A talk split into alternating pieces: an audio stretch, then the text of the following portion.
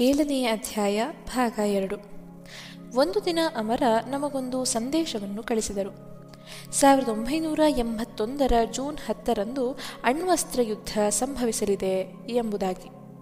ಅದು ಬೆಳಿಗ್ಗೆ ಹತ್ತು ಗಂಟೆಗೆ ಪ್ರಾರಂಭವಾಗುತ್ತದೆ ಮತ್ತು ಕೇವಲ ಹನ್ನೆರಡು ನಿಮಿಷಗಳಲ್ಲಿ ಯುದ್ಧ ಮುಗಿದು ಭೂಮಿಯ ಮೂರನೆಯ ಎರಡರಷ್ಟು ಜನರು ಸಾವನ್ನಪ್ಪುತ್ತಾರೆ ಎಂದು ಅವರು ತಿಳಿಸಿದ್ದರು. ನಾನು ಅವರಲ್ಲಿ ಧಾವಿಸಿ ಅವರ ಸೂಚನೆಗಳಿಗಾಗಿ ಕಾದೆ.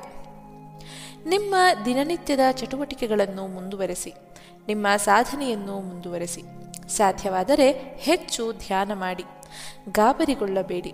ಇದರ ಬಗ್ಗೆ ಯಾರೊಂದಿಗೂ ಮಾತನಾಡಬೇಡಿ. ಸುಮ್ಮನೆ ದೇವರಲ್ಲಿ ಸ್ಥಿರಗೊಂಡು ಕಾದು ನೋಡಿ ಎಂದವರು ನುಡಿದರು. ಯುದ್ಧ ನಡೆಯಲಿಲ್ಲ. ನಮಗೆ ನಿರಾಸೆಯಾಯಿತು ಎಂದು ಈಗ ನೆನಪಾದರೆ ನಗು ಬರುತ್ತದೆ. ಯುದ್ಧ ನಡೆಯದಿದ್ದಲ್ಲಿ ಏನೋ ಒಂದು ಕಾರಣವಿರಬೇಕಿತ್ತು. ನಾನು ಮತ್ತೆ ಅಮರರಲ್ಲಿಗೆ ಧಾವಿಸಿದೆ. ಋಷಿಗಳು ಅದನ್ನು ಮುಂದೆ ಹಾಕಿದ್ದಾರೆ. ಇದಕ್ಕಾಗಿ ಅವರು ತಮ್ಮ ಸಾವಿರಾರು ವರ್ಷಗಳ ತಪಶಕ್ತಿಯನ್ನು ಉಪಯೋಗಿಸಿದರು. ಅಷ್ಟೊಂದು ಸಾವು ನೋವುಗಳು ಸಂಭವಿಸುವುದು ಅವರಿಗೆ ಬೇಕಿರಲಿಲ್ಲ ಎಂದು ಅವರು ವಿವರಿಸಿದರು. ಇಂಥ ವಿಷಯಗಳ ಬಗ್ಗೆ ಯಾರು ನಿರ್ಧಾರ ಕೈಗೊಳ್ಳುತ್ತಾರೆ ಎಂದು ನಾನವರನ್ನು ಕೇಳಿದೆ. ಅದಕ್ಕವರು, ದೇವರು ಎಂದು ಉತ್ತರಿಸಿದರು. ನನಗೆ ಮತ್ತಷ್ಟು ತಿಳಿದುಕೊಳ್ಳುವ ಆಸೆಯಾಯಿತು. ನೀವು ದೇವರನ್ನು ನೋಡಿದ್ದೀರಾ? ಎಂದು ಅವರನ್ನು ಕೇಳಿದೆ. ಅದಕ್ಕೆ ಅವರು, ಇಂಥ ಪ್ರಶ್ನೆಗಳನ್ನು ಉತ್ತರಿಸುವುದು ಕಷ್ಟ. ನಾನು ದಿವ್ಯ ವ್ಯಕ್ತಿಗಳಾದ ಶಿವ ಮತ್ತು ಮಹಾವಿಷ್ಣು ಅವರನ್ನು ಭೇಟಿಯಾಗಿದ್ದೇನೆ. ಆಕಾರರಹಿತನಾದ ಪರಬ್ರಹ್ಮನನ್ನು ಅನುಭವಿಸಿದ್ದೇನೆ. ಆದರೆ ಆತನ ಹೃದಯ ಭಾಗಕ್ಕೆ ಹೋಗಿಲ್ಲ. ನಾನಲ್ಲಿಗೆ ಹೋಗಿ ಮರಳಿ ಬರುವಷ್ಟರಲ್ಲಿ ಈ ಲೋಕದಲ್ಲಿ ಕೋಟ್ಯಂತರ ವರ್ಷಗಳು ಸಾಗಿ ಹೋಗಿರುತ್ತವೆ ಎಂದು ಅವರು ವಿವರಿಸತೊಡಗಿದರು. ನೀವು ದೇವರನ್ನು ಅನುಭವಿಸಿರುವಿರಿ, ಅದನ್ನು ವರ್ಣಿಸಲು ಸಾಧ್ಯವೇ ಎಂದು ಕುತೂಹಲವಾಗಿ ನಾನು ಕೇಳಿದೆ. ಅದು ತುಂಬ ಕಷ್ಟ. ಅದು ಶಬ್ದಗಳನ್ನು ಮೀರಿದಂತಹ ಅನುಭವ. ಕೋಟ್ಯಂತರ ತಾರಾ ಸಮೂಹಗಳು ನುಚ್ಚು ನೂರಾಗುತ್ತಿವೆ ಎಂದು, ಕೋಟ್ಯಂತರ ತಾರಾ ಸಮೂಹಗಳು ಜನ್ಮ ತಡೆಯುತ್ತಿವೆ ಎಂದು, ಲೆಕ್ಕವಿಲ್ಲದಷ್ಟು ಆತ್ಮಗಳು ಒಳಹೊಕ್ಕು ಹೊರಬರುತ್ತಿವೆ ಎಂದು ಕಲ್ಪನೆ ಮಾಡಿಕೊಳ್ಳಿ. ಸಾವಿರಾರು ಬಣ್ಣದ ದೀಪಗಳನ್ನು ಕಲ್ಪಿಸಿಕೊಳ್ಳಿ.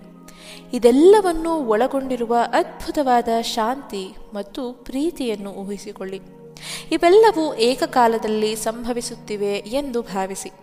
ನೀವು ಇದೆಲ್ಲವನ್ನೂ ಒಟ್ಟಿಗೆ ಅನುಭವಿಸಿದರೆ ಆಗ ದೇವರ ಒಂದು ಚಿಕ್ಕ ಭಾಗವನ್ನು ಅನುಭವಿಸುತ್ತೀರಿ ಎಂದು ಅರ್ಥ ಎಂದರು. ನಾನು ನನ್ನ ಕಲ್ಪನೆಯನ್ನು ಸಂಪೂರ್ಣವಾಗಿ ಅದರ ಮಿತಿಯವರೆಗೆ ಹಿಗ್ಗಿಸಿದೆ. ಆಗ ಅವನನ್ನು ಅನುಭವಿಸಬೇಕೆಂದರೆ ನಾವು ಎಲ್ಲ ಕಲ್ಪನೆ ಮತ್ತು ಆಲೋಚನೆಗಳನ್ನೂ ದಾಟಿ ಹೋಗಬೇಕೆಂಬುದು ಅರ್ಥವಾಯಿತು. ನಾನು ಪುನಃ ಪ್ರಶ್ನಿಸಿದೆ, ಯುದ್ಧ ಯಾವಾಗ ಸಂಭವಿಸುತ್ತದೆ? ಎಂದು. ಅದಕ್ಕವರು, ನನಗೆ ಗೊತ್ತಿಲ್ಲ. ಸಪ್ತ ಋಷಿಗಳು ಹಿಮಾಲಯದಲ್ಲಿ ಒಂದು ಯಜ್ಞವನ್ನು ನಡೆಸುತ್ತಿದ್ದಾರೆ.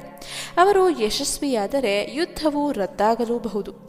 ಆದರೆ ಅವರು ಹಲವಾರು ವರ್ಷಗಳಿಂದಲೂ ಯಜ್ಞಗಳನ್ನು ಮಾಡಿಕೊಳ್ಳುತ್ತಾ ಬಂದಿದ್ದಾರೆ. ಇಲ್ಲಿಯವರೆಗೆ ಅವರು ಯುದ್ಧವನ್ನು ಮುಂದೂಡಲಷ್ಟೇ ಯಶಸ್ವಿಯಾಗಿದ್ದಾರೆ. ಮನುಕುಲ ಕೂಡ ಎಚ್ಚೆತ್ತು ಆಧ್ಯಾತ್ಮಿಕ ಮೌಲ್ಯಗಳನ್ನು ಪಾಲಿಸಬೇಕು. ಆಗ ಮಾತ್ರ ಯುದ್ಧವನ್ನು ನಿವಾರಿಸಬಹುದು ಎಂದವರು ಉತ್ತರಿಸಿದರು. ಅಮರರ ಸ್ಥಿತಿ ಸುಧಾರಿಸಲಿಲ್ಲ. ವಿಶ್ವಾಮಿತ್ರ ಮಹರ್ಷಿಗಳು ರಾತ್ರಿಗಳಂದು ಅವರನ್ನು ಭೇಟಿಯಾಗಿ ಅವರಿಗೆ ಚಿಕಿತ್ಸೆ ಕೊಡತೊಡಗಿದರು. ಕೆಲವು ದಿನಗಳ ನಂತರ ಅವರ ಆರೋಗ್ಯ ಸುಧಾರಿಸಿತು. ಆದರೆ ಮತ್ತೆ ಅದು ಹದಗೆಟ್ಟಿತು. ಇದರ ಬಗ್ಗೆ ಅಮರ ನಮಗೆ ವಿವರಿಸಿದರು. ವಿಶ್ವಾಮಿತ್ರ ಮಹರ್ಷಿಗಳಿಗೆ ಸಂದಿಗ್ಧವಾಯಿತು. ಆಗ ಒಂದು ರಾತ್ರಿ ಅವರು ಎಚ್ಚರಿಕೆಯಿಂದ ಗಮನಿಸಿದಾಗ ನನ್ನ ಹೊಟ್ಟೆಯೊಳಗೆ ಒಂದು ಸಣ್ಣ ಕಪ್ಪು ವಸ್ತು ಕಾಣಿಸಿತು. ನನ್ನ ಆರೋಗ್ಯ ಪದೇ ಪದೇ ಹದಗೆಡುವುದಕ್ಕೆ ಇದೇ ಕಾರಣವೆಂದು ಅವರಿಗೆ ತಿಳಿಯಿತು. ಅವರು ಅದನ್ನು ಹೊರತೆಗೆದಾಗ ಆ ಚಿಕ್ಕ ವಸ್ತು ಒಬ್ಬ ವ್ಯಕ್ತಿಯ ರೂಪ ತಾಳಿತು. ಆತ ಋಷಿಗಳ ಕ್ಷಮೆಯಾಚಿಸಿ ತನ್ನನ್ನು ಒಬ್ಬ ಕ್ಷುದ್ರ ವ್ಯಕ್ತಿ ಕಳಿಸಿದ್ದಾಗಿಯೂ ತಾನು ಅವನ ಕೈ ಕೆಳಗೆ ಕೆಲಸ ಮಾಡುತ್ತಿರುವೆನೆಂದೂ ಹೇಳಿದ. ಅವನಿಗೆ ನನ್ನ ಶರೀರದಲ್ಲಿ ಅಡಗಿ ಕುಳಿತು ನನ್ನ ದೇಹವನ್ನು ಶಿಥಿಲಗೊಳಿಸಿ ಕೊನೆಗೆ ಅದನ್ನು ನಾಶ ಮಾಡಲು ಸೂಚಿಸಲಾಗಿತ್ತು. ಆತ ಕೇವಲ ತನ್ನ ಗುರುವಿನ ಸೂಚನೆಯನ್ನು ಪಾಲಿಸುತ್ತಿದ್ದ. ವಿಶ್ವಾಮಿತ್ರ ಮಹರ್ಷಿಗಳು ಅವನಿಗೆ ಹೊರಡಲು ಹೇಳಿದರು. ಆತ ತನ್ನ ಕರ್ತವ್ಯವನ್ನಷ್ಟೇ ಮಾಡುತ್ತಿದ್ದ ಎಂದವರು ನುಡಿದರು. ನಂತರ ತಮ್ಮ ಚಿಕಿತ್ಸೆಯನ್ನು ಮುಂದುವರೆಸಿದರು ಎಂದರು. ಅಮರರ ಆರೋಗ್ಯ ಆಶ್ಚರ್ಯಕರವಾಗಿ ಉತ್ತಮಗೊಂಡಿತು. ಆದರೆ ಅದು ಸ್ವಲ್ಪ ಕಾಲ ಮಾತ್ರ. ಈ ಬಾರಿ ಇದಕ್ಕೆ ಕಾರಣ ಕರ್ಮಗಳು ಎಂದು ತಿಳಿಯಿತು. ತಮ್ಮ ಬಳಿಗೆ ಸಮಸ್ಯೆಗಳೊಂದಿಗೆ ಬಂದಿದ್ದ ಬಹಳಷ್ಟು ಜನರ ಕರ್ಮಗಳನ್ನು ಅಮರ ತಾವು ಪಡೆದಿದ್ದರು. ಆ ಜನರಿಗಾಗಿ ಅವರು ನರಳಬೇಕಾಯಿತು. ಅವರು ಆ ಕರ್ಮಗಳನ್ನು ಸುಟ್ಟು ಬಿಡಬಹುದಿತ್ತೆಂದು ನಮಗೆ ಗೊತ್ತಿತ್ತು. ಆದರೆ ಅವರು ಅವುಗಳನ್ನು ಅನುಭವಿಸಲು ನಿರ್ಧರಿಸಿದರು. ಇಂತಹ ಸಣ್ಣ ಸಂಗತಿಗಳಿಗಾಗಿ ಶಕ್ತಿಗಳನ್ನು ವ್ಯಯಿಸಬಾರದೆಂದು ಹೇಳಿ ಈ ಕರ್ಮಗಳಿಂದಾಗಿ ಸಂಕಟವನ್ನು ಅನುಭವಿಸಲು ಸಿದ್ಧರಾದರವರು. ಒಮ್ಮೆ ಕರ್ಮಗಳು ನಿವಾರಣೆಗೊಂಡರೆ ಅವರು ಆರೋಗ್ಯವಾಗುತ್ತಿದ್ದರು. ನಾವು ಅದಕ್ಕಾಗಿ ಕಾದೆವು. ಆದರೆ ಅಲ್ಲಿಯವರೆಗೆ ಅವರು ತುಂಬಾ ನೋವನ್ನು ಅನುಭವಿಸಬೇಕಾಯಿತು. ನಮಗೇನು ಮಾಡಬೇಕೋ ತಿಳಿಯಲಿಲ್ಲ. ಒಂದು ವಾರದ ನಂತರ ನಾನು ಅಮರರನ್ನು ಭೇಟಿಯಾದೆ. ಅವರ ಮುಖವು ಮಂದಹಾಸದಿಂದ ವಿಶಾಲವಾಗಿ ಅರಳಿತ್ತು. ಅವರು ಏನನ್ನೋ ವಿವರಿಸಲು ನನಗಾಗಿ ಕಾಯುತ್ತಿದ್ದರು. ಅವರು ನುಡಿದರು, ಎರಡು ದಿನಗಳ ಹಿಂದೆ ಸಂಜೆಯ ಹೊತ್ತು ನಾನು ತಡೆಯಲಾರದ ನೋವಿನಿಂದ ಮಲಗಿಕೊಂಡಿದ್ದೆ. ಮನೆಯಲ್ಲಿ ಯಾರೂ ಇರಲಿಲ್ಲ. ಆಗ ನನಗೆ ಕೊಳಲಿನ ಸಂಗೀತ ಕೇಳಿಸಿತು. ಅದು ಕಿಟಿಕೆಯಾಚೆಯಿಂದ ಬರುತ್ತಿತ್ತು. ಅದು ರೇಡಿಯೋದಿಂದ ಬರುತ್ತಿರಬೇಕೆಂದು ನಾನು ಭಾವಿಸಿದೆ. ಆದರೆ ಆ ಶಬ್ದವು ಹತ್ತಿರವಾಗತೊಡಗಿತು. ಆಗ ಇದ್ದಕ್ಕಿದ್ದಂತೆ ನನ್ನ ಮಂಚದ ಬಳಿ ಶ್ರೀಕೃಷ್ಣ ನಿಂತದ್ದನ್ನು ಕಂಡೆ. ಆತ ನನಗಾಗಿ ಪ್ರತ್ಯಕ್ಷನಾಗಿದ್ದ. ನಾನು ಏಳಬೇಕೆಂದುಕೊಂಡರೂ ನನ್ನ ಕೈಯಲ್ಲಿ ಆಗಲಿಲ್ಲ. ಕೃಷ್ಣ ಮಂಚದ ಮೇಲೆ ಕುಳಿತ. ನಂತರ ತನ್ನ ಕೈಯನ್ನು ನನ್ನ ದೇಹದ ಮೇಲೆ ತಲೆಯಿಂದ ಕಾಲಿನವರೆಗೆ ಆಡಿಸಿ, ನಾನು ನಿನ್ನೆಲ್ಲ ಕರ್ಮಗಳನ್ನು ಸುಟ್ಟಿದ್ದೇನೆ ನಿನ್ನೆಲ್ಲ ನೋವನ್ನು ನಿವಾರಿಸಿದ್ದೇನೆ, ನೀನು ಕಷ್ಟಪಡಬಾರದು ಎಂದ. ಆ ಕ್ಷಣದಲ್ಲಿಯೇ ನನ್ನೆಲ್ಲ ನೋವು ಮಾಯವಾಯಿತು. ನಾನು ಎದ್ದು ಕುಳಿತೆ. ಕೃಷ್ಣ ನನ್ನನ್ನು ಆಲಂಗಿಸಿ ಮಾಯವಾದ ಎಂದು ಅವರು ಹೇಳಿದರು. ಮುಂದುವರೆಸುತ್ತಾ, ಇದು ನನ್ನ ಬದುಕಿನ ಅತ್ಯಂತ ಶ್ರೇಷ್ಠ ಘಳಿಗೆ ಎಂದು ಅಮರರು ವಿವರಿಸಿದರು. ನಾನು ಅವರನ್ನೇ ನೋಡುತ್ತಾ ಎಂತಹ ಮಹಾನ್ ವ್ಯಕ್ತಿ ಎಂದುಕೊಂಡೆ. ಅಂತಹ ವ್ಯಕ್ತಿಯ ಎದುರು ನಾನು ಕುಳಿತಿದ್ದೆ. ಮತ್ತು ಅವರಿಂದ ಕಲಿತು ನನ್ನ ಬದುಕಿನ ಅತ್ಯುತ್ತಮ ವರ್ಷಗಳನ್ನು ಅವರೊಡನೆ ಕಳೆದಿದ್ದೆ. ನಾನು ಅವರ ಪಾದಗಳನ್ನು ಮುಟ್ಟಿದೆ.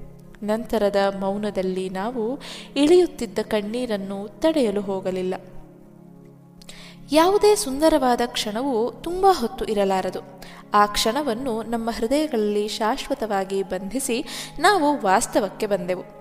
ನನಗೆ ಕೊನೆಯ ಬಸ್ ಹಿಡಿಯಬೇಕಿತ್ತು. ನನ್ನನ್ನು ಬೀಳ್ಕೊಡುವಾಗ ಅಮರರು ನುಡಿದರು.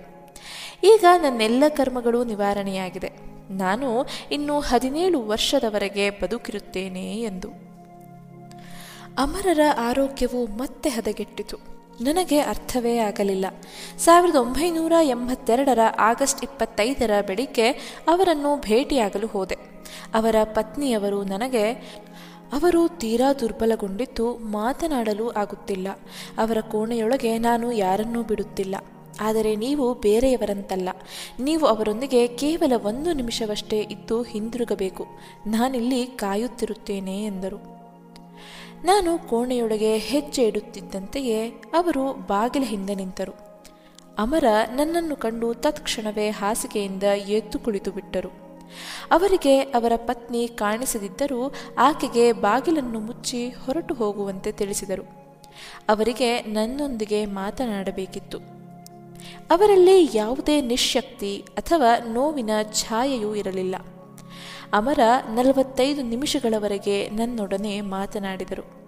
ಆ ನಲವತ್ತೈದು ನಿಮಿಷಗಳ ಅವಧಿಯಲ್ಲಿ ಅವರೇನು ಮಾತನಾಡಿದರೋ ಅದನ್ನು ನಾನು ಯಾರಿಗೂ ತಿಳಿಸಿಲ್ಲ. ಅವರು ಅತ್ಯಂತ ಭಾವುಕರಾಗಿ ಮಾತನಾಡಿದರು. ಅದು ಎಂದೂ ಅವರ ಶೈಲಿಯಾಗಿರಲಿಲ್ಲ. ನಾನು ಎಷ್ಟು ಏಕಾಗ್ರತೆಯಿಂದ ಆಲಿಸಿದೆನೆಂದರೆ ನನ್ನ ಸುತ್ತಲಿನ ಜಗತ್ತು ಮಾಯವಾದಂತಾಯಿತು.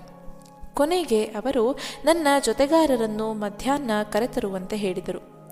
ಅವರೆಲ್ಲರಿಗೆ ಕೆಲವು ಸೂಚನೆಗಳನ್ನು ನೀಡಬೇಕಿತ್ತು. ಅವರ ಆರೋಗ್ಯ ಸರಿ ಇಲ್ಲದಿದ್ದರಿಂದ ನಾನೇ ಅವರ ಸೂಚನೆಗಳನ್ನು ನನ್ನ ಜೊತೆಗಾರರಿಗೆ ತಲುಪಿಸುವುದಾಗಿ ಹೇಳಿದೆ. ಆದರೆ ಅವರೊಂದಿಗೆ ಖುದ್ದಾಗಿ ಮಾತನಾಡಲು ಅಮರ ಇಚ್ಛೆಪಟ್ಟರು. ನಾನು ಅವರನ್ನು ಮಧ್ಯಾಹ್ನದೊಳಗೆ ಕರೆತರುವುದಾಗಿ ಅಮರರಿಗೆ ಭರವಸೆ ಕೊಟ್ಟೆ. ಅಮರ ತಮ್ಮ ಮಾತು ಮುಗಿಸಿ ಮಲಗಿಕೊಂಡರು. ನನ್ನೊಂದಿಗೆ ಮಾತನಾಡಲು ಕ್ರೋಢೀಕರಿಸಿದ್ದ ಶಕ್ತಿ ಈಗ ಮಾಯವಾದಂತೆ ಅವರು ನಿಶ್ಶಕ್ತರಾಗಿ ಕಂಡರು. ಹೊರಡುವ ಮುನ್ನ ನಾನವರಿಗೆ ಆಶ್ವಾಸನೆ ನೀಡಿದೆ. ನಿಮ್ಮ ಸೂಚನೆಗಳ ಪ್ರತಿಯೊಂದು ಶಬ್ದವನ್ನು ನಾನು ಪಾಲಿಸುತ್ತೇನೆ ಎಂದು. ಅದಕ್ಕೆ ಅಮರರು ಮೆಲ್ಲನೆ ನುಡಿದರು, ಅಷ್ಟೇ ಸಾಲದು, ಪ್ರತಿಯೊಬ್ಬರೂ ಪಾಲಿಸಬೇಕೆಂಬುದೇ ನನ್ನ ಆಸೆ ಎಂದು. ಅವು ಅವರ ಕೊನೆಯ ಮಾತುಗಳಾಗುತ್ತವೆ ಎಂದು ನನಗಾಗ ತಿಳಿದಿರಲಿಲ್ಲ. ನಾವು ಮಧ್ಯಾಹ್ನ ಮರಳಿ ಬರುವ ಮುಂಚೆಯೇ ಅವರು ತೀರಿಕೊಂಡಿದ್ದರು.